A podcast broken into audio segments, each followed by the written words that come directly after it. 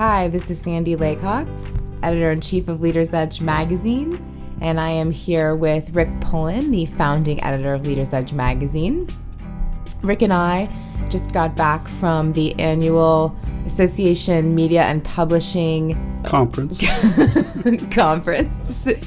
And heading off that conference is the annual Excel Awards, which the are industry awards for magazines, websites, all different kind of media put out through associations. And Leaders Edge was a proud winner of six awards at the event and wanted to chat with Rick about what went into the magazines that generated uh, this excellence and just his thoughts about being a longtime Excel Award winner. So, Rick, congrats. Thank you. On all the awards.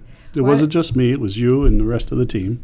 True, true. It, it is a team, but you definitely um, have been doing this for a while and know what it takes. So, why don't you give us sort of a general what do you think about in terms of excellence and, and how to create such a standard? Uh, well, my, my goal has always been to try to make the next issue better than the last. And um, you don't always succeed. But if you make that your goal, then you gradually get better. Um, like they say, Rome wasn't made in a day, and you can't make a magazine in a day. You can't change a magazine in a day. It's it's a it's uh, especially you know I mean you have monthly deadlines to meet, and you you know so you ha- you have to do just the normal uh, uh, operations of a magazine.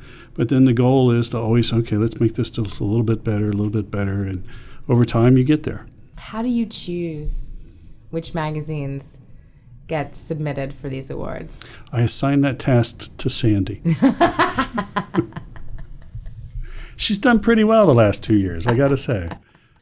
Well, you know, let's talk about this tie um, for General Excellence that you um, we tied with ourselves. Yes, we did for the gold. Has that ever happened before to your knowledge? Not that I've ever heard before, so it was kind of very special. Yeah. What did you? Um, do you want to talk about? Uh, so these were for three consecutive issues in a row. Yep. So we did the April, May, June of 2017, and then the October, November, December. Yep. Any thoughts on any particulars of those that stand out to you? Well, not really. Um, I think what stands out is, uh, well, like you said, we tied with ourselves, you know, gold upon gold, and then there was a third place winner. And um, for any editor, I mean, we, we, we also won, you know, for um, design, and uh, which everybody knows us for our design. But as an editor, you know, you like the words, and and you and you, you like the whole package. And general excellence is about the whole package. So. The one award I always look forward to is is uh, general uh, excellence and trying to win that award. So, winning it twice in one year, my final year as editor, you know, I, I that was uh, pretty nice. Yes, indeed. So, one area where you and I argue a lot. No, we is, never argue. is regarding the value of the themed issue. So, to theme or not to theme? that is the question.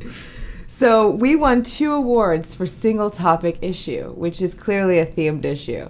True. So, tell us about those. We've got the M&A issue, which is our annual um, April mergers and acquisitions focused issue, and then our annual technology issue, which is our July August. Well, the M and A we've been doing for probably 14 years. Uh, I guess maybe we started the year after uh, we started the magazine, or maybe two years after. I forget.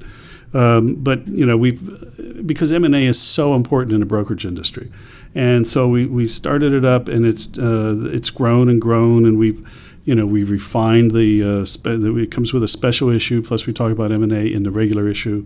So, you know, it's just grown in popularity and advertising and, you know, sort of everybody wants to be in there. Everybody looks for it as sort of the uh, guide for M&A for the year.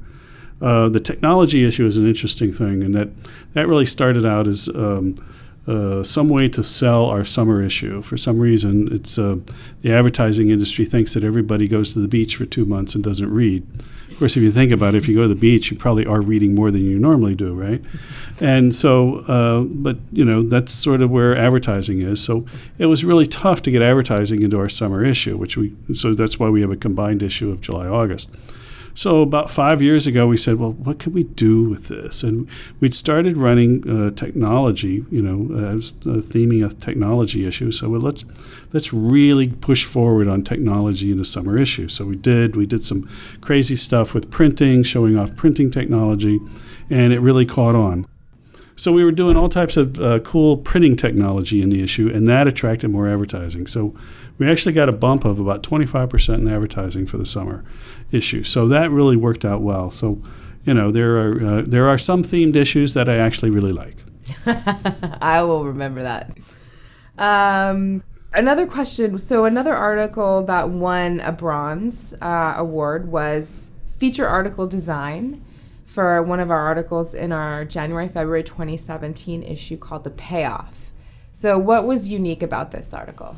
Well, that sort of got hacked, uh, I guess is the way to, to uh, uh, say it. And the, the, article was about uh, paying off hackers to not hack you, and where they sort of steal your uh, control of your computer, and it's become a real issue. And it, it's obviously it's an insurance issue. So we said, well, how can we do something with this story and actually show it. So what we did in the magazine was we started the the article. We got I don't know seven or ten paragraphs into it, and then it just disappeared on the page. And so we had you know pull quotes on the page and all this blank space on the page where the copy was supposed to be. And we told people to you know to to find the rest of it, they would have to go online to our website to read it. And apparently the judges thought that was pretty cool because they awarded us for that. Yeah, and it is definitely sort of helping integrate that print digital experience a little bit more. Exactly. And a little bit like what we try to do in the summer issue. Mm-hmm. Any other tidbits from the awards ceremony you want to share with our audience? Well, we did get a Silver Design Award, and that's unusual. Usually we end up getting gold awards for uh, design. And you know, one of the things that's been really powerful with Leaders Edge is we've always, you know, really had excellent design. It, it's also been a little bit of the bane of my existence, I guess, because it's sort of like a beautiful blonde. You know, uh, if she's beautiful, she's dumb, and we've gotten a little bit of that with um, uh, uh, the magazine. If it really looks nice, then it must be dumbed down or something. So we we've uh, tried to uh, uh, show that no, we we've got some heft to us too. So we got to work. We got to work to to make sure that the intelligence stands out. yeah, not make it quite so pretty. Right. or just prove that beautiful blondes can be smart too. We'll keep working on that, Rick.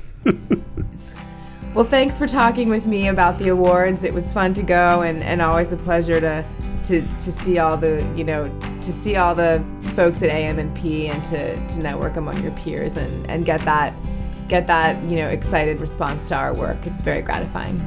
This is Sandy Laycox, and I've been talking with uh, Leaders Edge founding editor Rick Pullen just coming off of six wins at the annual AM&P Excel Awards. Thanks for having me on.